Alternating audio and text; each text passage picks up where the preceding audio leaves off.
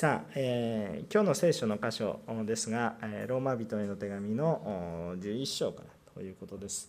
えーえー、私たちはどんな時代にも信じるものが必要だそれは私たちを罪から救いそして生きる道を示してくださる神様を信じるイエス・キリストが私たちの救い主だと信じるこの福音を信じる信仰というものが必要です。この福音信仰の話を明確に詳しくしているのがローマ人への手紙だといつも言っています。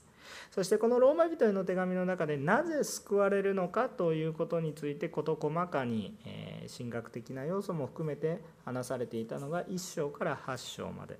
そして9章以下はこう適用的な話なんですが9章から11章はどうこの福音を受け止めていくかということに対しての適用的な話。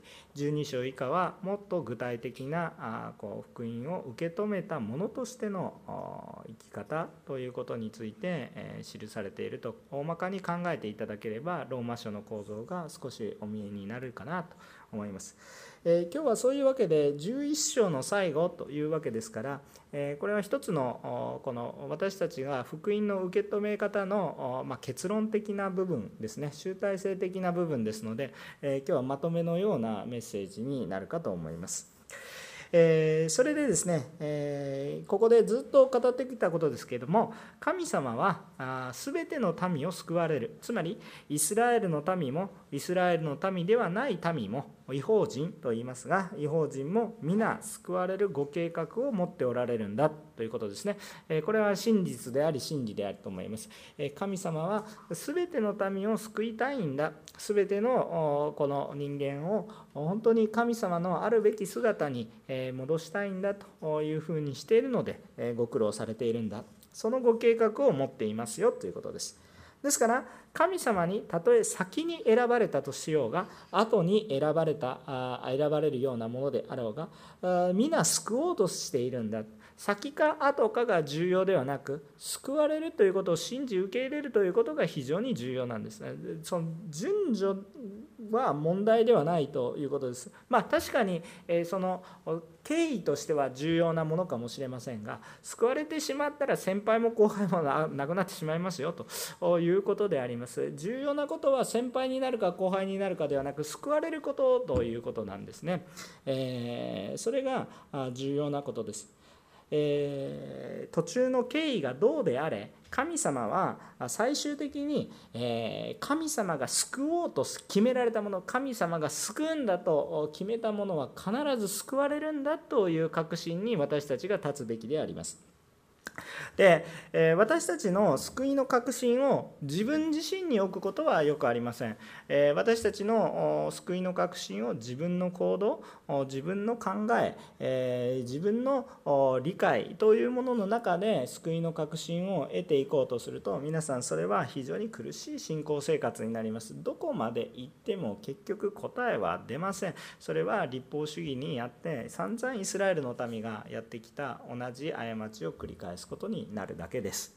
えそれはもう難しいということです。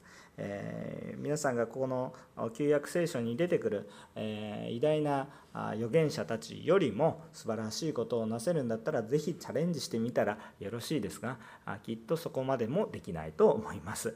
えできないんですよね。えなので、え本当に私たちの救いの確信を自分にや他の人においても虚しいです。じゃあ人やあこの自分自身に置けなかったら一体何を信じるのか何に、えその救いの確信を持つのかというとこれはね非常に分かりやすいんですけど神ご自身に私たちの希望を置きます。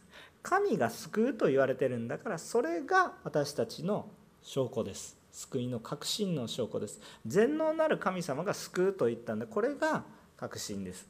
私たちの主人があなたは大丈夫だと言った。これが私たちの救いの確信です。えーそこから私たちの救いがある。私がどう思うが関係はないんですね。私がどう思うが主が救うというところが本当に重要なことなのでそれを受け入れると今度は私はどのように弱くても強くてもあ主にあって救われるんだったら大丈夫だっていう確信が来るんです。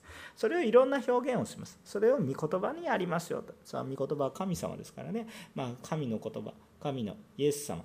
ね。本当にそれがえ神様そのものでありますから神の御言葉神の言葉神様の御心そのもの神様ご自身であると考えてもよいと思う。そのものを私たちが受けているわけですからあ私は御言葉の土台の上に同じことですね。神様に私たちの信仰の確信救われた確信の土台を置くんです。自分の人生の何か功績であるとかそういうものに自分の救いの確信を置いてる人は他の宗教と言ってることは変わらないですね。あの頑張って登ってこい救ってやると。一生懸命頑張れば救われると、えー、そういう世界であります。それはできないんだということを思い知ったのが旧約聖書ですよね、えー、なので、えー、神様に確信を置きます。神様が救うんだしかしね、えー、神様は全ての人を救う計画があるんですがあるんですが残念ながら人にはその計画を見通すことができないんです。えー、これ全部見れませんあの神様は永遠な方ですけれども私たちは地上の中においては有限な存在ですね、えー、神様によって救われればですね、えー、そして、えもう本当に罪のない世界に連れて行っていただければですねあのもうそれはあの神様の不思議なね神学であったりとかですね。もう今の人間的なあの聖書学ではねもうちょっと答えが出ないようなこといっぱいあるんですけれどもおそらくそれも神様の知恵が私たちに与えられてそれも全部分かるようになるでしょう。天の御国に行った時に初めて分かります。この地上では私たちの脳みそではちょっと理解ができないことがたくさんありますがあしかし、えー、この天の御国に行けばおそらくわかるでしょう。だから皆さんが天の御国に行った時に楽しみにされたらよろしいことの一つかと思います。全て問題が解決します。しかしこの地上におる間はですねどうしてもこう見通すことができません。見通すことができないので、え、理解ができないことが多くあります。しかしそのそれほどのね、逆に言うとその見通すことができないほどの計画を持って私たちを愛してくださっているんだと考える方がよろしいかと思います。ねえ私たち誰かの誕生日ですよ。誕生日の計画をするのはいつぐらいでしょうか。あんまり自分のパーソナルな話をしても仕方がないんですけどなんとなく頭の中には1ヶ月前から忘れるとやばいぞと思いながら 準備をするんですが、えー、まあ、実際に準備をするのは直前だったりするのが私なんですが、まあ、皆さんはどうでしょうか。神様ははるか昔から永遠の計画を持ってあなたを救おうとされてる。ただそれちょっと見通せないんですが見通せないことに対して不満を持つどころか私のためにこんなに準備をしてくださったんだと。そのように考えていただけるとよろしいのではないかなというふうに思います。それほどの計画を持っておられる神様だったということを少しでも知ると少しでも知るとね全部全部知れないから少しでもすると私たちの心の中にこんなに準備その少しでも私たちに有り余るほどですからその恵みを愛を受け取ると私たちの心の中に何が湧いてくるか喜びが湧いてき神様に対する賛美があふれてくる神様を褒めたたえたくなるそのように変えられていくものでありますね。えですから、え私たちは今日この聖書の箇所からそういうね神様のご計画とそして神様の愛をに感じると本当に賛美がわけ神様を褒めたたえたくなるんだという祝福について少しお話をしていきたいと思います。じゃまず第1番目。神様はイスラエルを救われる。イスラエルの救いの計画がありますよ。25節から28節です。兄弟たちあなた方が自分を知恵あるものと考えないようにするためにこの奥義を知らずにいては欲しくはありません。イスラエル人の一部のく一部がかたくなになったのはあ違法人の満ちる時が来るまででありこうしてイスラエルは皆救われるのです。救い出す者がシオンから現れヤコブのから不経験を除き去る。これこそ彼らにと結ぶ私の契約。すなわち私が彼らの罪を取り除く時であると書いてある通りです。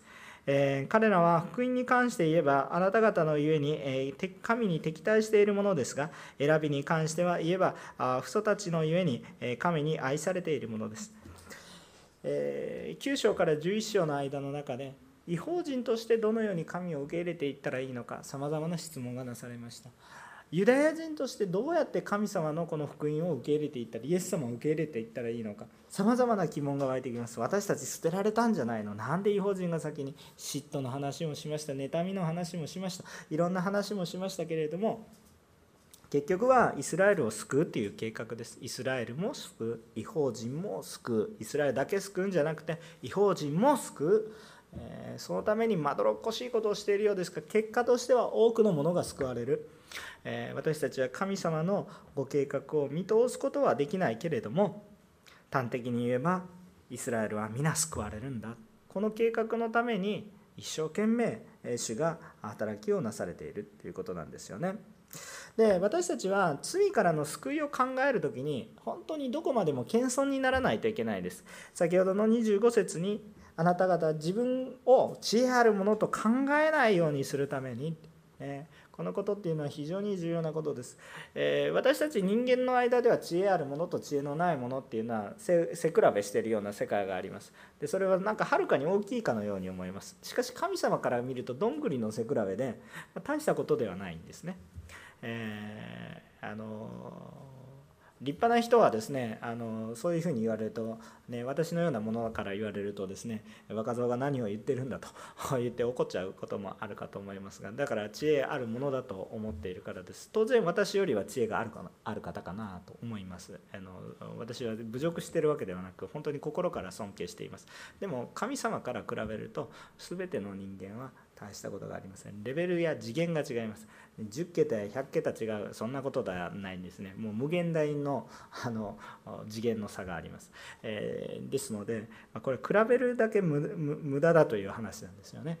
で私たちがこの救いに関して考える時に私たちがあどんなにえこう学を誇ろうがどんだけその成績生きたあこの生き方を誇ろうがまあ虚しいということです、え先ほどもご葬儀の話をしましたがやはり人は死ぬことと一度死ぬことと裁きを受けることが定まっていると言われるようにどんなに立派な人であったとしたとしてもやはり経験するところは同じなんですね。行き着くところは同じです、えー、なのでそのことは本当に厳粛に受け止めなければいけないんです、えー、昨日の葬儀の中で私があの招きの言葉としてね、えー、こう祝宴の家に行くよりは喪中の家に行く方がよい、えー、なぜですか、え人は必ず死ぬことを思い起こさせるからだ。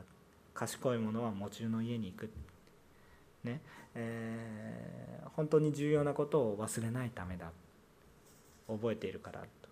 そのような、え、この招きの言葉伝道者の書ですけどね、え、お話をさせていただきました。これは本当に重要なことです、えま個人的なこれはすごく個人的な意見。これはすごく個人的な意見なので皆さんがそうしなければならないということではないんですが私は子どもの時からできればね、まあ、騒いじゃうと大変なんですけれどもできるだけ幼少の時からこういうご葬儀には子どもを連れていくべきだと僕は思います。それは牧師の個人的な意見ですちょっと牧師の子供も今小さすぎる子供がいるのでちょっと連れていくとちょっとねで父親が前に立ってるでしょちょっとね問題が起こる可能性の方が大きいので、えー、ちょっと連れていくことが難しいんですが子供がもう少し落ち着いて大きくなって、えー、じっと伝えられるようになったらなるべくご奉仕を小さいその葬儀だから子供を連れてくるのとんでもないと思います。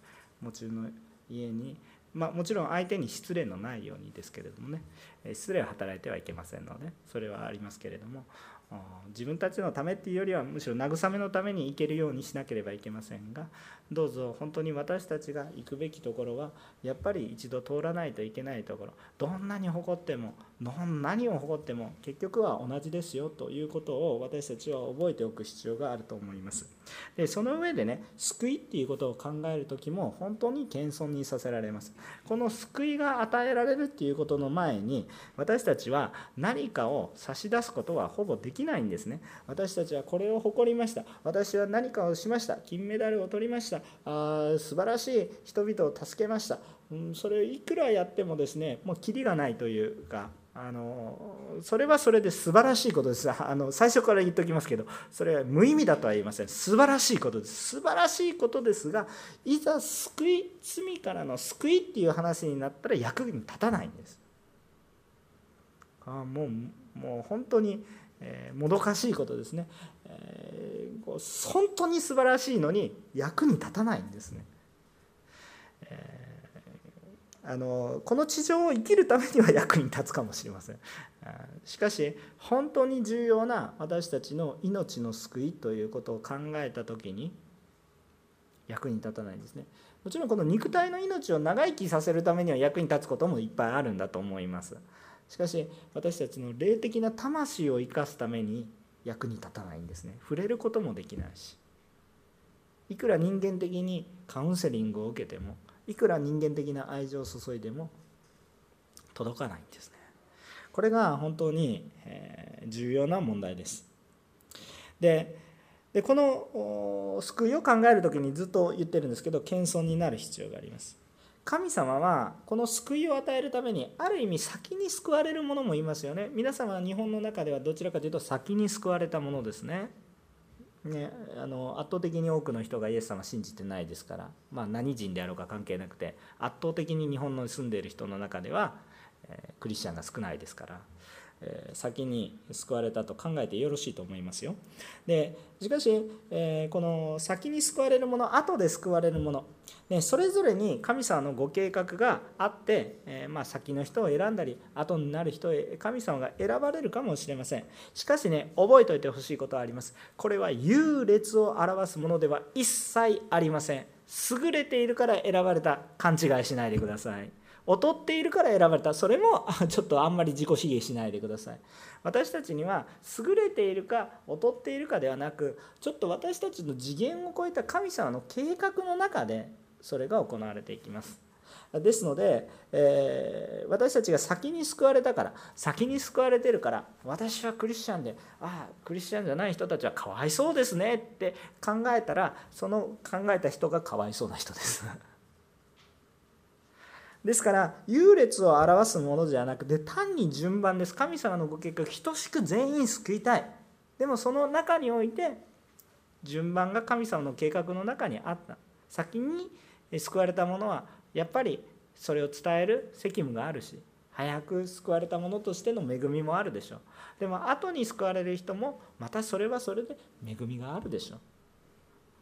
後に救われた人が劣っているわけではなく先に救われた者が優れていたわけでもなくまた逆の話でもないというわけです。言いたいことは何かって言ったら神様の見前に置けば人のどんぐりの背比べは些細なことです。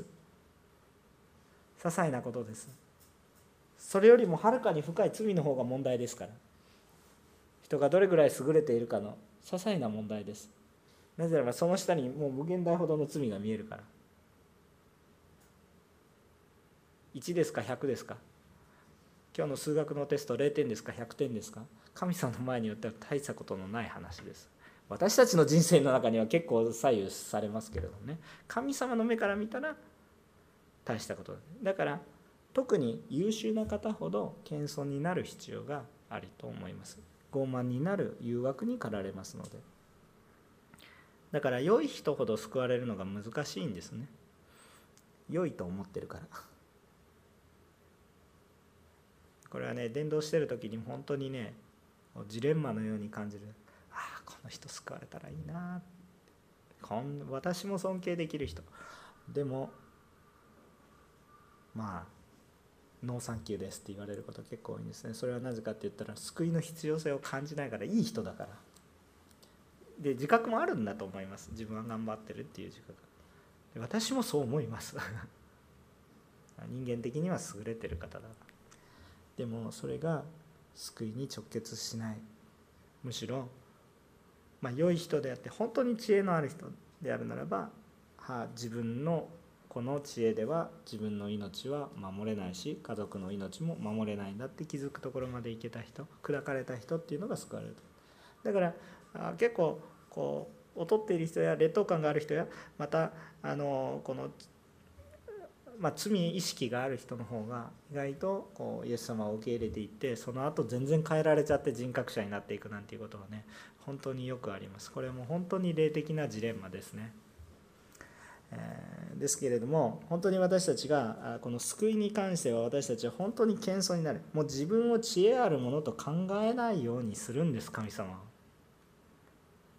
何を知っているの？あなたが何を知っているの？私たちは神様の何を知っているの？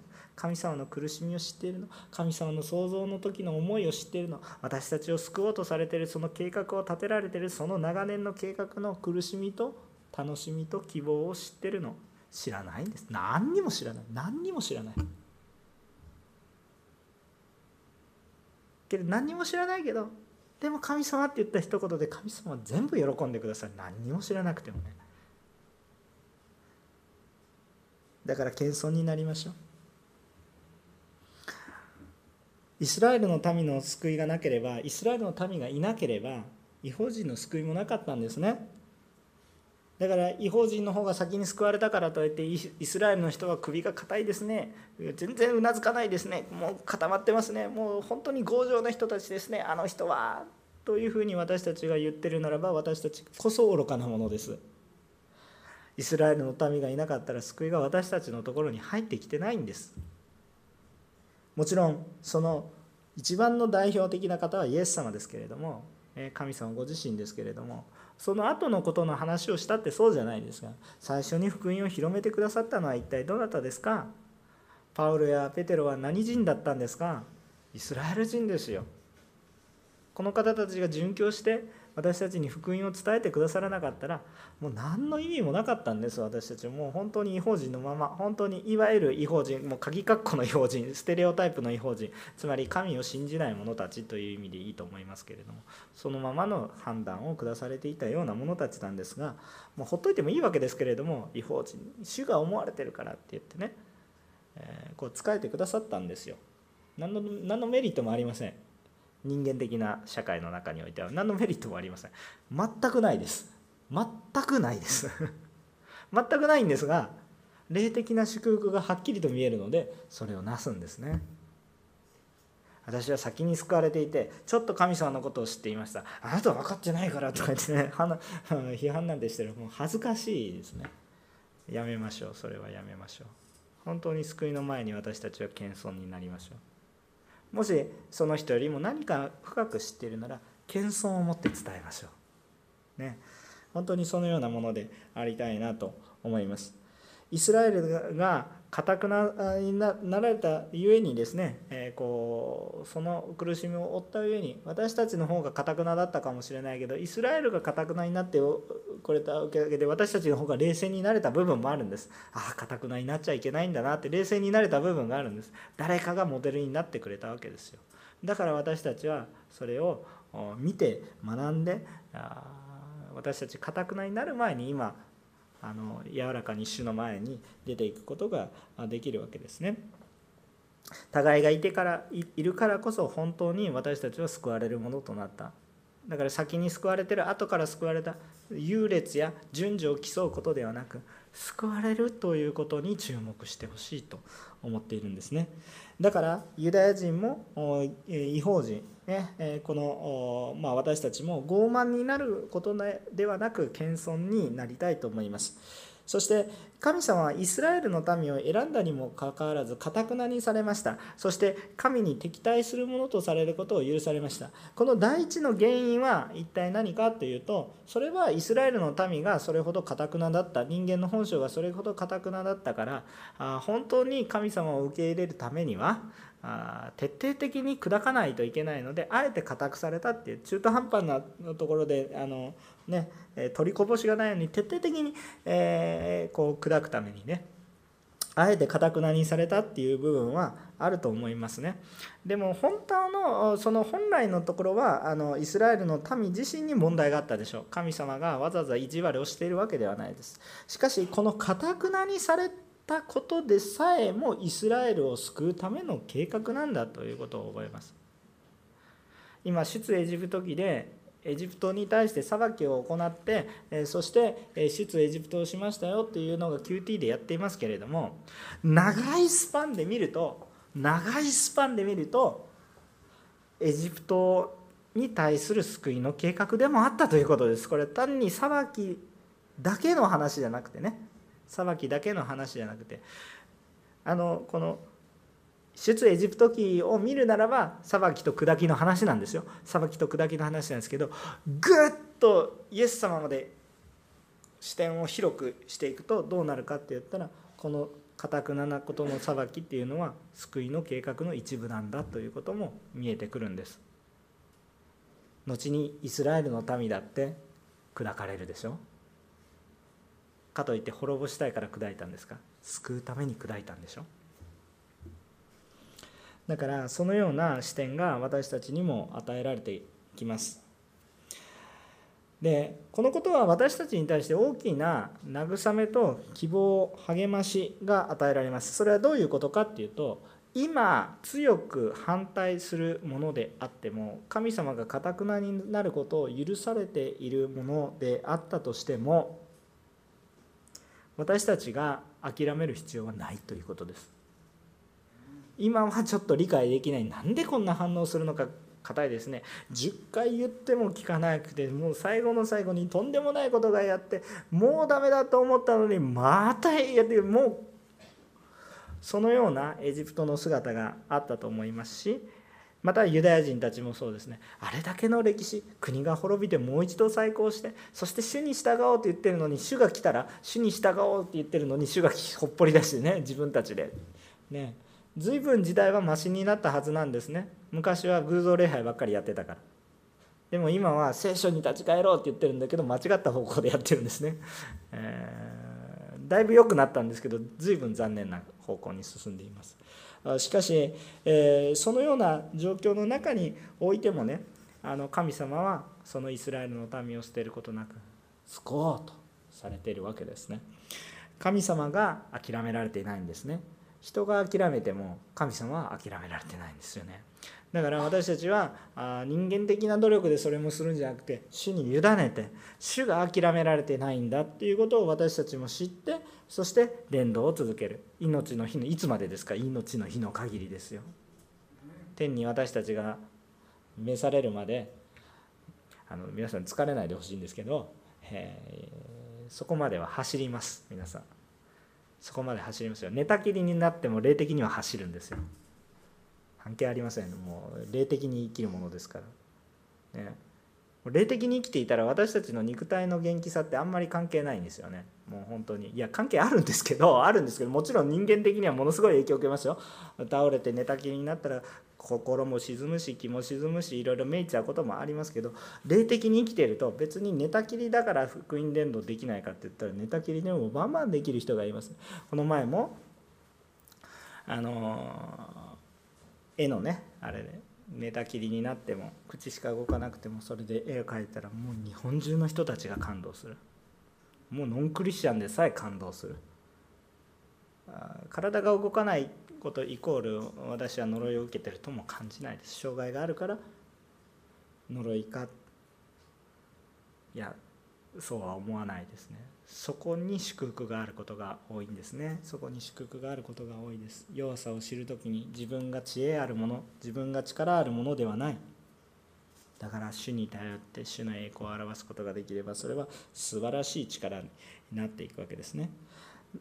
逆に私たちも信仰者あ今は伝道する話をちょっとしましたけれども神様の素晴らしさ。逆に私たちが信仰者となっていても信仰者の立場としてこのことを黙想してもまた大きな励ましになるんです。それは一体何か？例えば私たちが主に従うことを躊躇してしまい何かこう挫折しているトラウマがある。神様に従うことに対してトラウマがある。教会生活の中に傷がある。大丈夫です。大丈夫。救いの前には大したことではないです。いや私個人にとってはとんでもなく大きいことですけどでも神様の救いの計画の中においては大したことないです。全部覆う計画があるからです。たとえ私たちが挫折してもできないできないと思っているものであっても主は豊かに用いられます。同じ場面に戻されます。私もそのような体験をしました。QT の箇所でモーセが逃げてきたエジプトに。その逃げた場所に戻りなさい。トラウマでしかない。でも主は時をだいぶね40年という時を準備されてそしてもう一度行きなさい。私ねかつてあの大学生の時一生懸命大学生学生伝道したんです。とんでもなく一生懸命やりました。ねもう家に帰らないほど、まあ、親が心配するぐらいね。まあね、大学生の時に23時間の睡眠しかとってませんでしたからね。毎日ですけど。あの、えー、おかげで3年生の時に倒れましたけど。まあまあまあ。あのあんまり人間の力でやっちゃダメですよ。全然おすすめしないですね、えー、武勇伝を持つと倒れます。あのまあとにかくですね、えー、一生懸命やってました。でもその時に本当になかなかうまくいかなかったんですね。あのうまくいかなかった。それは本当に私の中で苦しい思い出となりました。で私はその献身の決意を持って、えー、こう行きます。でも私その時条件があったんです。私は大学生伝道はしたくありません。学生伝道はちょっとごめんです。子供の伝道大人の伝道よろしよ一生懸命やりますと、ね、あの全然そこででも大学生伝道勘弁してくださいと。思って進学校に行きました。そして私に示された役割は何かって。学生伝道やりなさいと収容あ私は挫折してますよ。逃げるようにやめましたよ。と。ところがね神様はそれをさせました。で私にその担当が変わってきました。で私に責任を持ってその伝道を始める人に時に最初にやったんですね。その日ちょうどたまたま嵐が来てる日でね。でも私嵐来てる人でもチラシまいたし一人でも来てるんじゃないかと思ってね。もう一人で街中にポツンと立っていました。でその日は非常に忙しい日で私がその進学校の入学のいろいろなオリエンテーションとかがある日で、えー、本当はそこに行かないといけなかったんだけど魂の方が私にとってあこれ進学校に言うと怒られるんですけど魂の方が重要だったので私にとってはね。進学校に行かなくて困るのは私だけどそこに来る魂がね取り去られてしまったらもう大したでも進学校で1年ねダブルダブルぐらい大したことないです。あのしかし魂が失われてしまうことは一生の問題ですから。あ重要度が違うので、えー、まあ、そこに行って後から行きますよみたいな話をした。私の中では非常に大きなことでした。しかし、えー、まあ、そちらを取ったんですね。じゃあそこで来た人誰が何人いたと思いますか？もうスタッフも含めゼロですよ。当然こんな嵐の中で 嵐の中でこれはまあ頭おかしいんですよ。嵐の中で1人ポツンと立ってるのか。私の方が常識がないんですよ。でももしそこに1人来たらと思うのでやっぱりもう体が動くんですよね。しかしねそこゼロだからトラウマがあるでしょ？ああ主やっぱり私のせいでこの働きが今まで本当に豊かに進んでいたのに私のせいでなんてちょっと傲慢な思いがあってね。全然私のせいでも何でもないのにトラウマがあるから。でそのまま誰も来ない。ねもうびしょ濡れですよ。当然あの雨降ってるんですか？別に私精神的におかしいわけじゃなくて嵐の中で一人立ってるわけですからびしょ濡れですよね。でそれで学生のそのオリエンテーション泊まりがけのオリエンテーリングですよ。行くわけですよ。びしょ濡れだからみんななんかなどうしたの？お前みたいな大丈夫かみたいな感じで見られるわけです。私の心は全然大丈夫で一生懸命むしろそう働いてきたわけですけれどもあしかし、まあ、なんかこう非常に精神的にやばいやつが来たみたいなね感じになります。でも私の心は結構ズタボロですよ。でそこで祈りの会があったんですけども涙を流しながらねポロポロ主をあなたのために使えるために来たのにもうこれはどうしたらよいでしょうかってもうむしろ情けなくて恥ずかしくて、まあ、それで涙を泣いてました。でそしたらアフリカが来たねあのまあ、名前も覚えてますけれども、まあ、その学生ねだいぶ先輩の学生ですけど大人になってから献身した人その人が来てなんであの、まあ、英語だったんですけどね。当時私英語もう本当にチャランポランだったので英語の大学行っても大変だったんですけど、まあ、それよく分かりました。あのものすごい優しい言葉でね語りかけてくださってね、えー、半分以上は理解できませんでしたけどなんで泣いてるのかってね。で私わけのわからないもうわけのわからないジャパングリッシュでピューとか言って相手を理解してないだから分かんないから祈ってくれましたね。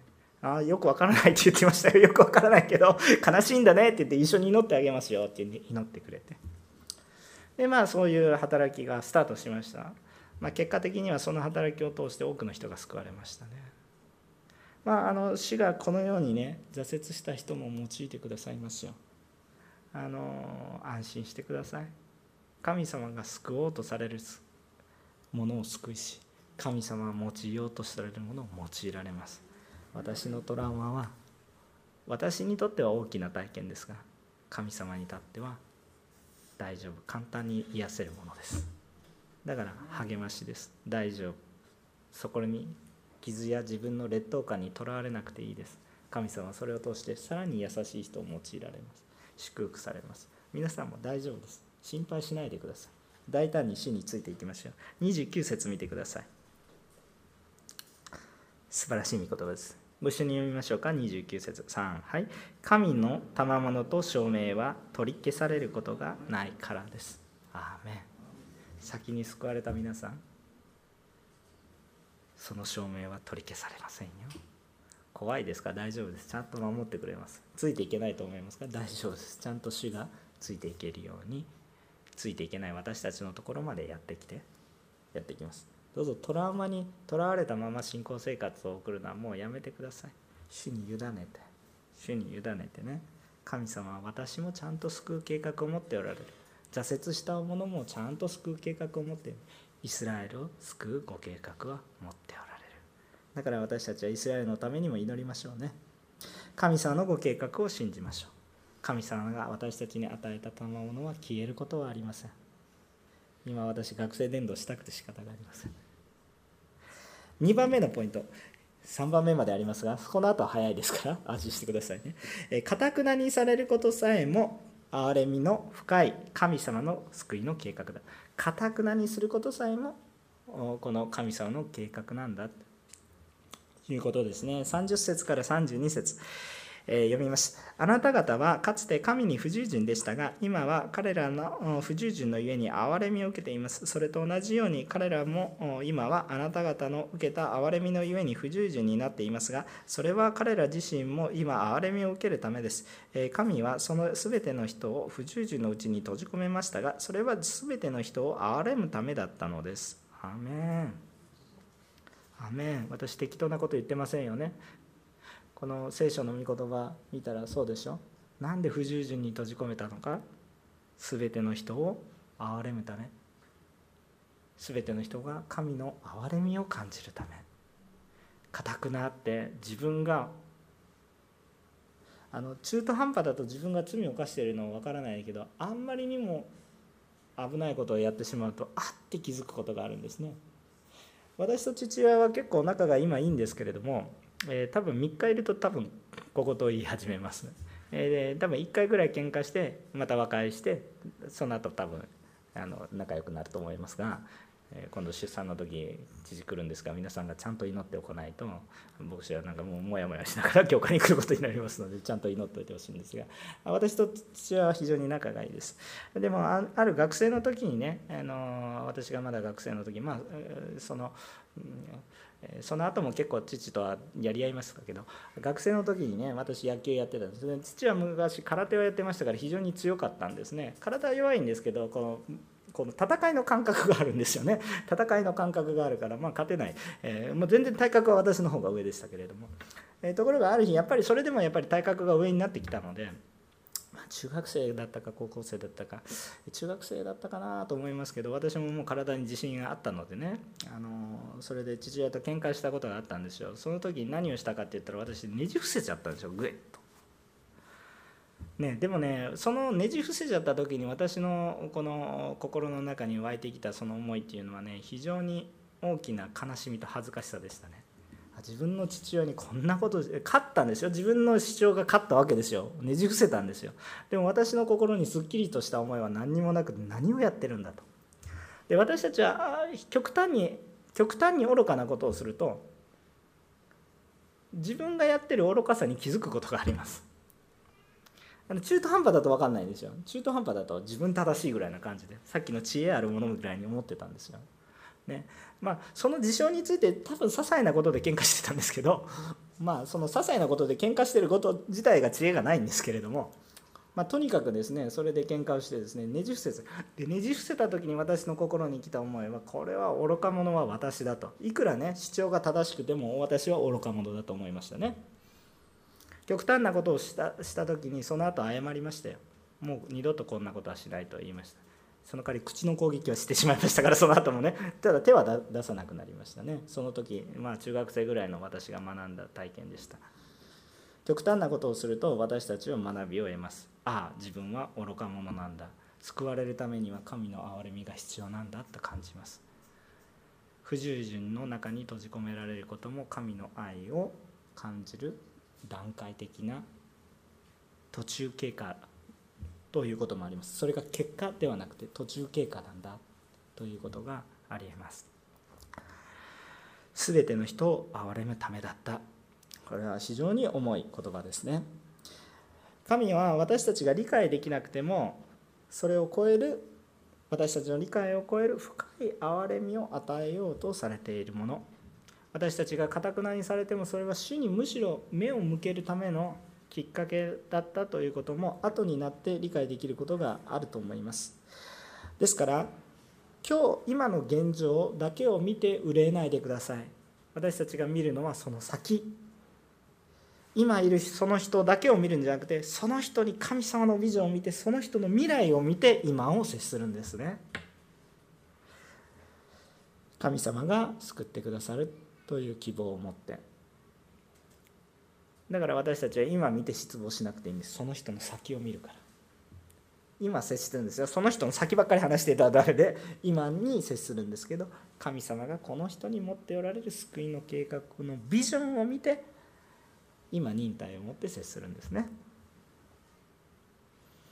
私たちも神様の希望をしっかりと持ちましょう神様の救いに預かる人が増し食われるために私たちの忍耐が用いられるんだったら素晴らしいことじゃないですか。え3番目です。え神とそのご計画を知れば知るほど神様を賛美せずにはいられなくなります。え33節から36節です。え読みます。ああ、神の知恵と知識の富はなんと深いことでしょう。神の裁きはなんと知り尽くしがたく、神の道はなんと極めがたいことでしょう。誰が主の心を知っているのですか？誰が主の助言者になったのですか？誰がまず主に与え主から報いを受けるのですか？すべてのものが神から発し神によってなり神に至るのです。この神に栄光が常しえにありますように。アーメン。すごい言葉ですね。本当に黙想すれば黙想するほどもう神様の愛が湧き出てくる。そういうようなものです。神様のご計画が人の考えをはるかに超えています。しかしこのご計画全体像が分からなくてもたった一部分でも分かるならばそれは私たちにとって豊かな恵みです。神を褒めたたえることが自然にできる。神様の御心にちょっとでも触れるならば本物に触れないとダメですよ。私の考えにいつまでも触れてても仕方がないんです。神様の御心に神様の愛に触れられるならば私たちはそのほんのちょっとでもその大きさを感じることができます。賛美せずにはいられなくなります。自分の愚かさに本当に打ちのめされて神様の愛の中に感謝せざるを得なくなります。全て神様が人々を救うためにロークされている。それ全てのことを通してそれをされていてそれは今日も変わりません。今日も変わらないということです。人は多くの場合後になってそれに気づきますね。その時はよく分かりません。今主が触れられていることが理解できません。何でですかという話。全く分かりません。しかし後になってから神の恵みの大きさはよく分かります。ああ実はあの時からいてくださったんですね。全く死を見上げてませんでしたしイエス様の家の字も知らなかったしキリストの木の字も知らなかったけれども今救われてから見るとあの時からあなたはいや生まれる時からいや生まれる前から神様の愛に触れられていくとそのご計画の素晴らしさを知っていくことになります。そうすると私たちのちっぽけさとそして神様への感謝があふれてくるんです。さあ皆様聖書を読む時に旧約聖書にあなたの名前は書いてないと思いますし新約聖書にあなたの名前は書いていないと思いますが今日ローマ人への手紙を書かれたこの時にも神様の心の中にはあなたの名前はすでにあったんです。わかりますか？この恵みの深さ大きさが日本人なんて名前出てこないでしょ韓国人なんていう名前も中国人なんていう名前も台湾人っていう名前も出てこないでしょ？でも神様の頭の中にはあります。神様のご計画には含まれている。この御言葉がある時からもっと言うとアダムが罪を犯した時からすでに私たち一人一人の名前考えられちょっと考えられないですけど皆さん聖書の読み方変わりますから。そのように神様のことを知りましょう。神様のことをただ知識的に知っていてもダメでその御心を知りましょう。その思いに触れるんです。そうすれば自分の正義感とか本当に愚かなものになっていきますから、ね、なのでそれに触れてそしてさらに死を求めていくともう神様をさどうななんで賛美しないといけないんですかっていう人は本当にまあ主に触れてください。もうもうもうなんで伝道しないといけないんですかっていう人は主に触れてください。それその質問をするのが恥ずかしくなりますから。主の愛に触れてください。だって自分を救ってくれた方が今も傷だらけで命を懸けているのに自分だけぬくぬくと捨てられないですよ。体が動きます。そういうものです。神様を体験してください。もっと知ってください。はるか昔から忍耐を続けてこられた神様。そして今も働かれて今も涙と言いようもない苦しみうめきのような嘆きを持って私たちを取りなしてくださっている主がいてくださってそして全能なる力であなたを救うと言われていてあなたを用いると言われている方がいる。なんで伝道しないといけないんですか？何で祈らないといけないんですか？もうね恥ずかしくなってくるんですよ。その神様に触れれば触れるほど恥ずかしくなってくるんですよ。自分のことばっかり考えてるとなんで祈らないといけないんですか？もう自分の人生がハッピーになればいいんです分かりますか？見えてきますよね？霊的な本当に私たちの愚かさが。自分たちの知恵賢いもの。大したことないです。あの、ま、毎回言いますけどあのバカにしてるわけじゃないです。本当に尊敬してますあの。でも神様を見上げるとそのようなものですね。だから私たちは神様に栄光を返しましょう。神様は私たちに全てに救いの計画を持っておられます。それを素直に受け入れる者は幸いです。ただね反抗してしまってもそれでも主は救いの計画を持っておられます。最後まで蹴るものは知りませんけれども一度や二度蹴っても神様はちゃんと。でもいつまでも蹴り続けて救われるとは私も思いません。聖書もそう書いてはいないと思います。光のある間に福音を受け取るべきであると思いますけれどもそれはいつ来るか分かりませんから。その時になって受け入れられるっていうことないですから。普段から受けその時に受け入れられる人は今受け入れられる人です。いつ私たちが死ぬなんてわからないでしょ？急にやってきますよ。その時に私はちゃんとイエス様に信じて悔い改めできるわけがないんです。後になってイエス様を受け入れるっていうことはあのそれでも救われますかって言ったら答えは救われます。安心してください。救われます。大丈夫です。ただ問題がいつも言いますけど2点。第1点目。人はいつ死ぬかわからないからそれに備えることができません。急に備えることはできない直前になって備えることはできません。いつ死ぬかわからないから。2番目。死ぬ瞬間が分かったとしたとしても人は普段していること以外のことをとっさにはできません。普段から死を求めている人はとっさの時死に助けを求めますが普段から自分の力にだけ頼っている人はとっさな時に自分の力に頼ります。ということです。非常に難しくないと思いますけれども。なんで早く死を信じないといけないのか。ということに対して私なりの答えですね。聖書的な根拠は主の時はいつ来るかわからない。ね。